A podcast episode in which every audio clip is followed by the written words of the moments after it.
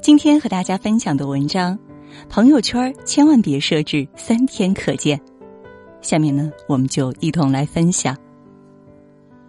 不知道你是否也和我一样，偶尔想起某位很久没有联系的朋友的时候，我会去看对方的朋友圈，想从朋友圈里获取一些信息，以此了解他的生活近况，也以此作为话题的开场白，开启这场寒暄。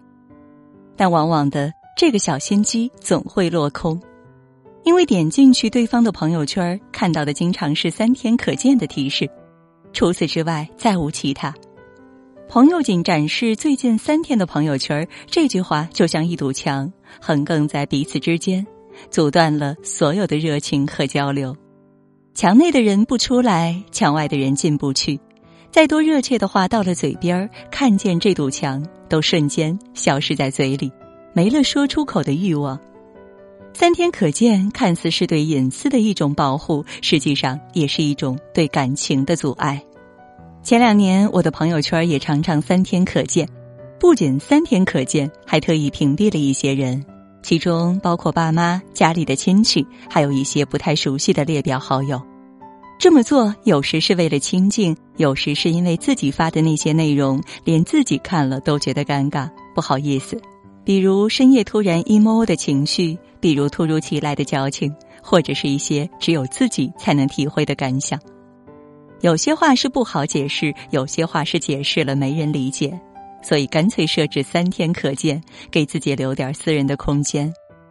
有一次因为工作的原因导致情绪很低落，我就随手发了一条说说，中午发的，下午就私密的锁起来了，但没想到还是被我妈看见了。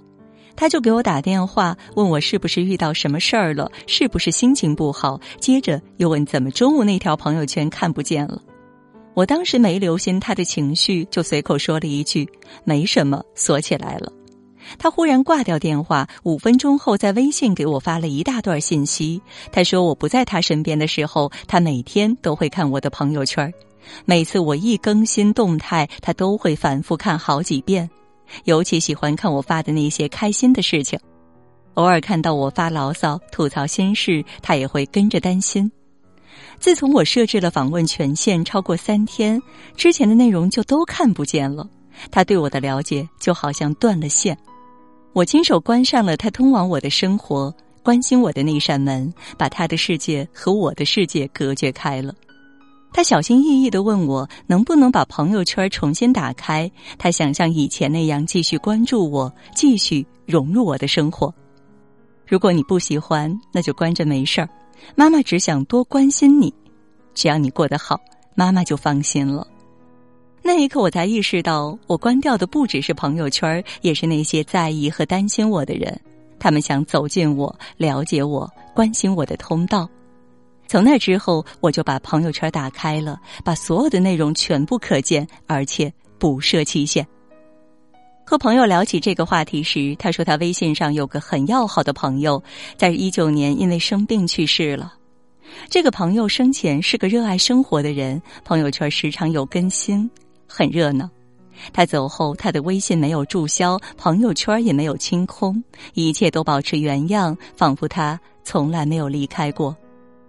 偶尔想他的时候，朋友会给他发消息，和他分享自己的喜怒哀乐。有事儿没事儿也会去翻看他的朋友圈。